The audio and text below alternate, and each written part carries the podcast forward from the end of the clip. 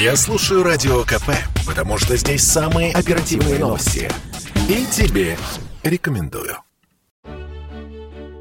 Российские школьники недовольны питанием в своих столовых. Претензии высказали больше 80% детей. Это показал мониторинг общественной палаты. Во всероссийском опросе приняли участие 10 тысяч человек.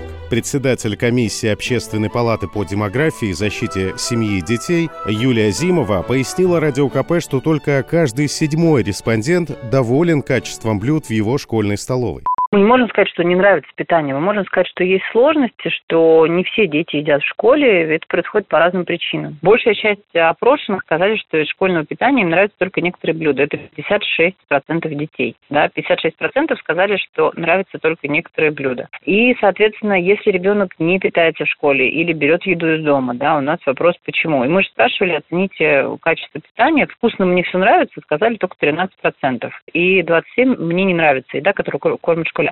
Главная претензия детей к температуре поданных блюд, продолжила Юлия Зимова. Мы пытаемся понять, что не так. И когда вот что не так, получается, что самая частая история – это температура еды. О том, что всегда кормят горячей едой, сказала только 32% детей. 49% сказали, что первые и вторые блюда не всегда бывают горячими, и 16% что еду в основном подают холодной. Речь идет о том, что меню – это одна из историй, а вторая история – это, конечно, все-таки температура этой еды. Уже больше года в стране работает горячая линия по контролю качества питания школьников. Ее организовал Общероссийский народный фронт. По их данным, поступило почти 10 тысяч обращений. Основные жалобы по качеству питания таких более 40%, и часто к температуре еды. Эксперты связывают проблему с материальной базой многих школ. При составлении меню должно обязательно учитываться мнение родителей, отметил ведущий программы «Родительский вопрос» на Радио КП Александр Милкус. Для того, чтобы накрыть для всех классов и для всего класса, который приходит нам поесть, естественно, блюда выкладывают раньше на столы. Поэтому успевает остыть, пока ребята занимаются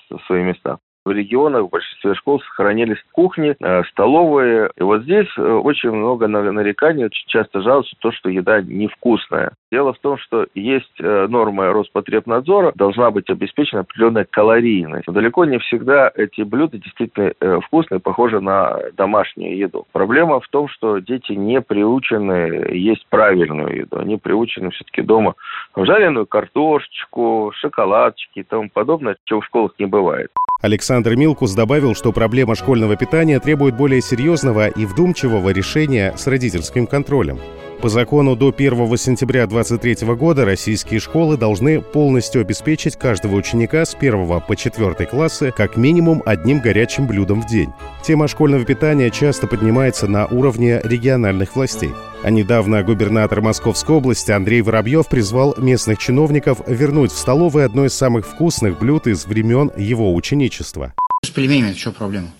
Нормальное желание. Мы все учились в школе, все хотели пельмени. Почему нет пельменей? Во все времена одно из самых э, действительно вкусных было это пельмени. Тогда не было еще бургеров и картофеля фри. Если дети хотят пельмени, дайте пельмени. В Роспотребнадзоре пояснили, что лепить их в школе нельзя, но замороженные, приготовленные с соблюдением норм и не содержащих ничего запрещенного для детского питания, к примеру, перца, можно сварить и подать в школьной столовой, уточнили в санитарной службе. Александр Фадеев, Радио КП. Спорткп.ру О спорте, как о жизни.